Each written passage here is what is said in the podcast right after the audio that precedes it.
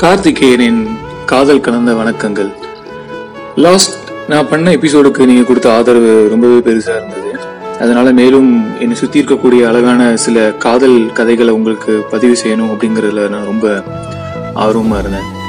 அப்படிதான் இன்னைக்கு நான் பண்ண போகிற ஒரு கதை ரொம்பவே ஒரு இன்ட்ரெஸ்டிங்கான ஸ்டோரி அது மட்டும் இல்லை நிறையா ட்விஸ்ட் அண்ட் டேர்ன்ஸோட இருக்கக்கூடிய ஒரு காதல் கதைகள். அதாவது கிட்டத்தட்ட ஒரு டென் இயர்ஸாக லவ் பண்ணுற ஒரு அழகான கப்புள்ஸோட ஸ்டோரி தான் இன்னைக்கு நீங்கள் கேட்க போகிறீங்க நார்மலாக இந்த ஸ்டோரி சில ஸ்டோரி லவ் ஸ்டோரிலாம் நான் படித்ததுக்கப்புறம் ஒரு உணர்வு இருக்கும் இல்லையா? அடடா இவங்க கண்டிப்பாக சேர்ந்தே ஆகணும். அதாவது இவங்க கிட்டத்தட்ட ஒரு டென் இயர்ஸாக பட்ட கஷ்டங்களுக்காகவாது இவங்க ஒரு கட்டத்தில் வந்து சேர்ந்து ஆகணும் அப்படின்னு நம்ம நினைப்போம்ல. அந்த மாதிரி ஒரு லவ் ஸ்டோரி தான் இது. இந்த கதையோட கதாநாயகன் யார் அப்படின்னு கேட்டிங்கன்னா அக்ஷய். இந்த கதையோட கதாநாயகி யார் அப்படின்னு கேட்டீங்கன்னா சுஜிதா. அக்ஷய் தன்னோட காதல் பதிவு வந்து என்கிட்ட ஷேர் பண்றதுக்கு முன்னாடி ஒரு அழகா ஒரு பிடிஎஃபாவே அதை எழுதி எனக்கு அனுப்பிச்சிருந்தாரு. ஸோ அப்படிப்பட்ட ஒரு ஞாபக சக்தி அவருக்குன்னு கூட சொல்லலாம். அதாவது அவர் பத்து வருஷத்துக்கு முன்னாடி எப்படி லவ் பண்ண ஆரம்பிச்சாரோ அதில் டேட் மறக்காம கூட எனக்கு அந்த பிடிஎஃப்ல எழுதி அனுப்பிச்சிருந்தாரு. ஸோ நானும் உங்களுக்கு இந்த கதைகளை வந்து பல கட்டங்களாக அதாவது பல வருஷங்களுக்கு முன்னாடி இருக்கக்கூடிய டேட் முதற்கொண்டு நான் உங்களுக்கு இதை டீட்டெயிலாக சொன்னாதான் அக்ஷய் இதை எனக்கு அனுப்பிச்ச ஒரு எஃபர்ட்டை நானும் இந்த ஸ்டோரியில் உங்களுக்கு சொல்ல முடியும்னு நினைக்கிறேன்.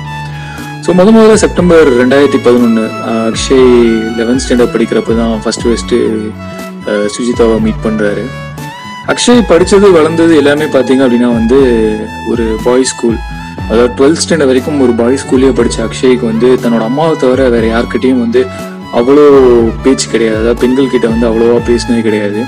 ஸோ நார்மலாகவே இருக்கும் இல்லையா? ஒரு டுவெல்த் ஸ்டாண்டர்ட் வரைக்கும் பாய்ஸ் ஸ்கூல் எப்படி இருந்திருக்கும்னு தெரியும் நமக்கும். ஸோ அதனால் பெண்கள் கிட்ட ஒரு தயக்கம் ஒரு பயம் வந்து அக்ஷயோட மனசில் ஆழமாக இருந்தது. ஆனால் சுஜிதாவை பார்த்த முத முதல்ல வந்து அந்த நம்ம ஒரு கதைகள்லாம் சொல்லுவோம் பல்பெரியும் அதுக்கப்புறம் கூடவே வந்து இவ தான் எங்கேயோ நம்ம மீட் பண்ணியிருக்கோம். பாஸ்ட் அந்த ஒரு வைப்ரேஷன் இதெல்லாமே அக்ஷய்க்கும் ஏற்பட்டிருக்கு. So eleventh standard physics tuition join பண்ணியாச்சு அக்ஷய். பக்கத்துலேயே சுஜிதா அதாவது ஒரு ரெண்டு பெஞ்ச் தள்ளி அவளும் டீம் பேசணும் அப்படிங்கிற ஒரு ஆர்வம். ஆனால் கடைசி வரைக்கும் அந்த ஒரு தைரியம் வந்து அக்ஷய்க்கு இந்த லெவன்த் ஸ்டாண்டர்டில் வரவே கிடையாது. ஆமாங்க கொஞ்சம் கேட்குறப்போ மூணு மூவி ஸ்டோரி மாதிரி இருக்குல்ல? ஆமாம் அது அக்ஷனையும் மென்ஷன் பண்ணியிருந்தாரு ஒரு ஸ்டோரியில் கேட்குறக்கு மூணு மூவி ஸ்டோரி மாதிரியே இருக்கும். என்ன பண்ணுறது வேறு வழி இல்லை.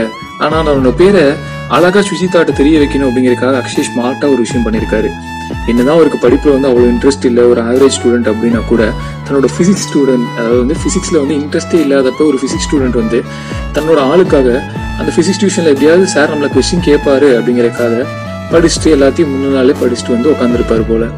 சார் கேட்குறப்ப ஸ்மார்ட்டா இந்த சான்ஸை சொல்லிட்டு அக்ஷய் தான் ஆன்சர் பண்ற ஒரே பையன் இந்த கிளாஸ்ல அப்படின்னு சொல்லி அக்ஷய் பேரை தன்னோட ஸ்டாஃப் வாயாலேயே வாங்கி வச்சிருக்காரு அக்ஷய்.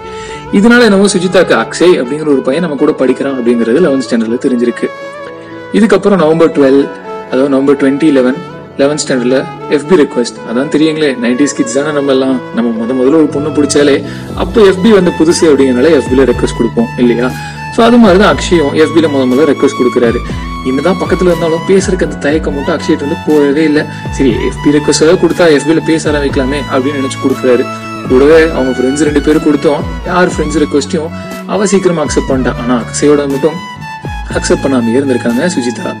சரி வேற வழியே இல்லை. அவளுக்கு நம்ம பிடிக்கல போல அப்படின்னு நினைக்கிறப்ப ஒரு த்ரீ டேஸ் கழிச்சு அவங்க எஃபி ரெக்வஸ்ட் அக்செப்ட் பண்றாங்க. உடனே அக்ஷயும் அப்பாடா எஃபி ரெக்வஸ்டாவது அக்செப்ட் பண்ணாங்களே அப்படின்னு சொல்லிட்டு சந்தோஷத்தில் இருந்தாரு நம்ம அக்ஷய். திரும்ப மார்ச் ரெண்டாயிரத்தி பன்னெண்டு லெவன்த் ஸ்டாண்டர்ட் அதாவது நம்மளோட சுஜிதா அவங்களுக்கு வந்து ஒரு பர்த்டே வருது. மார்ச் எயிட்டீன் வந்து அவங்களோட பர்த்டே அதாவது பாருங்களேன் எவ்வளவு மெமரியா அப்ப சின்ன சின்ன பண்ண விஷயங்களையும் அக்ஷய் எவ்வளவு அழகா எழுந்தாரு அப்படிங்கறத. சரி நம்ம நாமளா பேச ஆரம்பிப்போம் ஃப்ரெண்டா அப்படின்னு சொல்லிட்டு பேச ஆரம்பிக்கிறாரு. ஆனால் ஒன்று மட்டும் நோட் பண்ணும் அக்ஷய் தன்னோட லவ்வை தான் வெளிப்படுத்தலே தவிர அந்த லவ் அஃபெக்ஷன் ஃப்ரெண்டாக பழகினா கூட சுவிதா மேலே இன்னும் அக்ஷய் வச்சுட்டு இருந்திருக்காரு. சரி எல்லாரும் சாக்லேட் கொடுக்குறப்ப நானும் போய் சாக்லேட் எடுத்துக்கலாம் இல்லை கொடுக்கலாம் அப்படின்னு நினச்சப்ப அக்ஷய்னால முடியல. ஏன்னா அவர் தான் பாய்ஸ் ஸ்கூலில் படித்தாரு ஸோ உடனே அங்கே டியூஷன் விட்ட உடனே ஓடிட்டாரு. ஏன்? விஷ் கூட பண்ணல அன்னைக்கு சுஜிதாக்கு அக்ஷய்.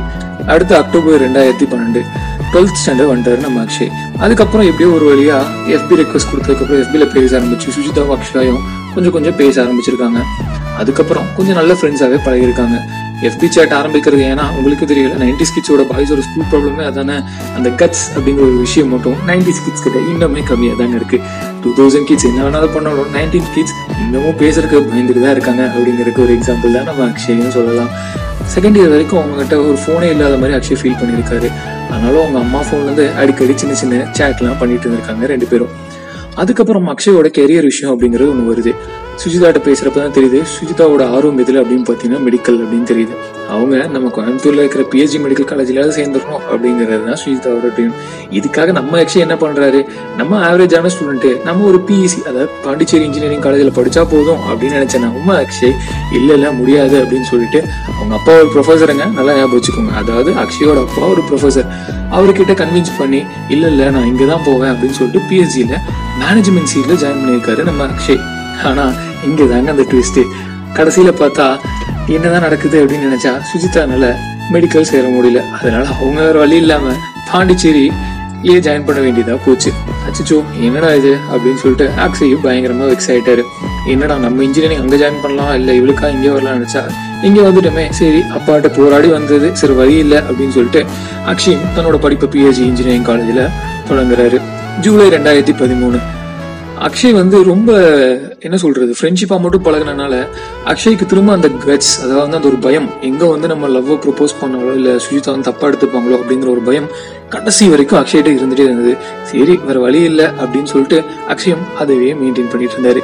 கடைசியில் ஒரு நாள் சரி சொல்லி தான் பார்ப்போமே அப்படின்னு சொல்லிட்டு எஃபி மெசஞ்சரில் தைரியமாக ஒரு ப்ரொபோசல் அனுப்புறாரு. சுஜிதாவும் எதுவுமே சொல்லாமல் எங்க அப்பா அதாவது எல்லா பொண்ணுங்களும் சொல்றதுதான். எங்க அப்பா அதை பத்தி தான் உனக்கு தெரியுமே. கண்டிப்பாக கண்டிப்பா அக்செப்ட் பண்ணிக்க மாட்டாரு.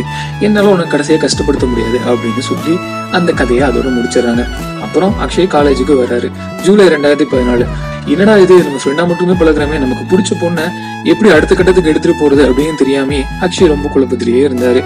சரி அப்படின்னு சொல்லிட்டு தன்னோட படிப்புல கான்சென்ட்ரேட் பண்ணுவோம் அப்படின்னு நினைச்சப்ப ஃபர்ஸ்ட் இயர்லயே நாலு அரியருங்க நம்ப முடியதில்லை ஏன்னா அந்த டிப்ரெஷன் அவர் அந்த அளவுக்கு பாதிச்சிருக்கு. அதுக்கப்புறம் ஜூலை ரெண்டாயிரத்தி பதினஞ்சுங்க இங்கே தாங்க முக்கியமான ட்விஸ்டே ரெண்டு வருஷம் ஆச்சு. இதுக்கப்புறம் என்ன பண்ணுறது சரி நம்ம விஷயம் என்ன அப்படின்னா நம்ம நாமளாவே பேசுவோம் சுஜிதாட்ட அப்படின்னு சொல்லிட்டு அக்ஷயே இருக்காரு. அதுக்கப்புறம் அக்ஷய் தன்னோட சம்மர் இன்டர்ன்ஷிப்காக பெங்களூர் போகிறாரு அங்கே போனதுக்கப்புறம் நான் ஒரு மிகப்பெரிய ட்விஸ்ட் என்னன்னு கேக்குறீங்களா? ஆமாங்க. இந்த தடவை அக்ஷய் ப்ரப்போஸ் பண்ணேன் சுஜிதாவே எனக்கு ஒன்று பிடிக்கும் ஸ்டார்டிங்ல இருந்து. ஆனா எங்க அப்பாவை கன்வின்ஸ் பண்ணதுதான் பண்ணிட்டு போதும் அப்படின்னு சொல்லிட்டு தன்னோட ப்ரப்போசலை அழகா சுஜிதா அக்ஷய்கிட்ட சொல்றாங்க. இதை கேட்டே நம்மால் சும்மா விடுவாரா? ஒரே குஷி தான். அப்பா அப்படின்னு சொல்லிட்டு அவங்களோட காதல் பயணம் அங்கிருந்து தொடங்குதுங்க. அதுக்கப்புறம் ஏப்ரல் ரெண்டாயிரத்தி பதினேழு டிசிஎஸ்ல அக்ஷய் வந்து ஜாயின் பண்ணி ஒர்க் பண்ணிட்டு இருந்தாரு. கிட்டத்தட்ட அவர் இந்த தடவையாவது சென்னையில் ஒர்க் பண்ணலாம். அதாவது சுஜிதாவை பாண்டிச்சேரியிலாவது பார்க்கலாம் அப்படின்னு நினைச்சப்ப ஆனா அங்கேயும் ஒரு கடவுள் அவங்களுக்கு ஒரு ட்விஸ்ட் வைக்கிறாங்க. என்னன்னு கேக்குறீங்களா? ஆமாங்க. சென்னையில சுஜிதாக்கு வேலை கிடைக்குது. ஆனா அக்ஷய்க்கும் டிசிஎஸ் மும்பையில் போடுறாங்க. சரி வேற வழி இல்லை. கடவுள் நம்ம வாழ்க்கையில என்னென்னதான் எழுதி வச்சிருக்காங்களோ அப்படின்னு சொல்லிட்டு நேரா மும்பைலேருந்து வெறும் டெக்ஸ்ட் மட்டுமே அதாவது ஏன்னா சுஜிதா அவங்க அப்பா ரொம்ப ஸ்ட்ரிக்ட்டுங்க அதனால வேற வழி இல்லாமல் கால் கூட இல்லாமல் ஜஸ்ட் வாட்ஸ்அப் மெசேஜஸ் அப்படின்னே ரொம்ப நாட்களா கழிச்சிட்டு இருந்திருக்காங்க. அதுக்கப்புறம் ஆகஸ்ட் ரெண்டாயிரத்தி பதினேழு அதுதான் அக்ஷய்க்கு மிகப்பெரிய ஒரு இடியே வந்து விழுந்த காலங்கள். ஏன் அப்படின்னு கேட்குறீங்களா ஆமாங்க. அக்ஷய் கேரளாவில் தன்னோட ட்ரைனிங் பீரியடுக்கு அங்கே இருந்துட்டு இருந்தாரு. திடீர்னு ஒரு கால். சுஜிதா எலக்ட்ரிக் ட்ரெயின்லேருந்து விழுந்துட்டாங்க. அண்ணா அவங்க கோமால இருக்காங்க அப்படின்னு சொல்லிட்டு. இது வரைக்கும் அக்ஷய் யார் முன்னாடி அழுகாத அவரு முத முதல்ல தன்னை சுத்தி இருநூறு பேரு பக்கம் இருந்தாலும் கூட தன்னோட அழுகையை கண்ட்ரோல் பண்ண முடியாம ஓன்னு அழுதுருக்காரு நம்ம அக்ஷய். ஐயோ என்ன ஆயிடுச்சோ ஏதாயிருச்சோ அப்படிங்கிற ஒரு பதட்டத்துல அவங்க ஹச்சாட்ட ரொம்ப சண்டை போட்டுட்டு நான் வீட்டுக்கு போறேன் அதாவது தன்னோட ஹோம் டவுனுக்கு ரிட்டர்ன் ஆகுறேன் அப்படின்னு சொல்லிட்டு கிட்டத்தட்ட எட்நூறு கிலோமீட்டர் அன்னைக்குல இருந்து டிராவல் பண்ணி அடுத்த நாள் காலையிலேயே வந்து பார்த்தப்ப சுஜிதா தன்னோட ஐசியூல இருந்திருக்காங்க. அவங்களுக்கு அக்ஷய கூட சரியா ஞாபகம் கிடையாது. அவங்க பிரெயினில் ஒரு கிராக் அப்படின்னு சொல்கிற அதிர்ச்சி தான் நம்ம அக்ஷய்க்கு அங்கே காத்துட்டு இருந்தது. அவங்க அப்பாட்டியும் அக்ஷய் பேச ஆரம்பிக்கிறது மொதல் தடவை. அதாவது நல்ல வேலை சுஜிதா வந்து ட்ரெயினில் கிட்டத்தட்ட ரெண்டு டாக்டர்ஸ் இருந்தனால அவளை கொஞ்சம் ஃபர்ஸ்ட் எய்ட் பண்ணி ஹாஸ்பிட்டலில் சேர்த்த முடிஞ்சது. இல்லைன்னா அவள் இந்நேரம் உயிரோடு இருந்திருக்க மாட்டா அப்படிங்கிறதும் அக்ஷய்க்கு தெரிய வருது. இவ்வளோ நாள் கேட்டுட்டு வேற வழி இல்லை அப்படின்னு சொல்லிட்டு ஹாஸ்பிட்டல்லே அக்ஷயும் இருக்க ஆரம்பிக்கிறாரு நம்ம சுஜிதாக்காக. கிட்டத்தட்ட பதினஞ்சு நாளுங்க ஐசியூலேயே இருந்திருக்காங்க நம்ம சுஜிதா. ஒன்றரை மாதம் பக்கம் ஹாஸ்பிட்டல்லேயே இருந்திருக்காங்க. அதாவது கிட்டத்தட்ட மறுஜன்மம் எடுத்து வந்த மாதிரி தான் இது சுஜிதாக்கான பீரியட் அப்படின்னு அக்ஷய் தன்னோட கடிதத்துல சொல்லியிருந்தாரு அழகா. ஆனால் அந்த நிமிடங்கள் கூட அக்ஷய் தன்னோட லவ்வை விட்டு கொடுக்கக்கூடாது சுஜிதாக்காக அப்படின்னு சொல்லிட்டு அவங்க பக்கத்துலேயே இருந்திருக்காங்க கொஞ்சம் கொஞ்சமாக அவங்களும் ரெக்கவர் ஆகி வர ஆரம்பித்தாங்க இந்த பீரியட் அக்ஷய்க்கே கொஞ்சம் வித்தியாசமான பீரியடாக இருந்துச்சு. ஏன்னா அவங்க அப்பா அம்மா அதாவது சுஜிதாவோட அப்பா அம்மாட்டையும் கொஞ்சம் கொஞ்சமாக க்ளோஸ் ஆரம்பித்தார் நம்ம அக்ஷய். சுஜிதாவோட அம்மாட்டையும் நல்லாவே பேச ஆரம்பித்தார் நம்ம அக்ஷய்.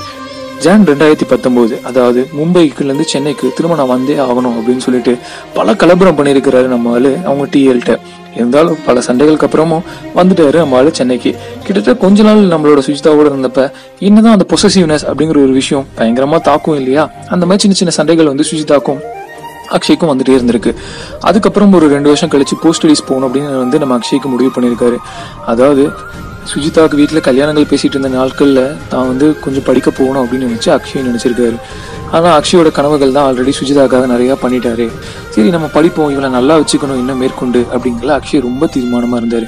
அதனால அப்ளை பண்ணி வேற எதுலையா நல்ல காலேஜில் கிடைக்கும் அப்படின்னு சொல்லிட்டு நினச்சப்ப தான் அகைன் அவரோட வாழ்க்கையில் பிஹெச்டியே வருது. பிஹெச்டியில் திரும்ப மேனேஜ்மெண்ட் ஜாயின் பண்ணுறாருங்க அடுத்து பார்த்தீங்கன்னா இந்த காலகட்டத்திலையும் சுஜிதா வந்து கொஞ்சம் பொசிசிவ் ஆகுறாங்க. ரெண்டு பேருமே அந்த பொசிசிவ்னஸ் அப்படிங்கிற விஷயம் ரெண்டு பேத்துக்குள்ளேயுமே நிறைய இருந்திருக்கு. இருந்தாலும் அவங்க காதல் கதைகளை அழகா இன்னமும் எடுத்துட்டு போயிட்டு தான் இருக்காங்க.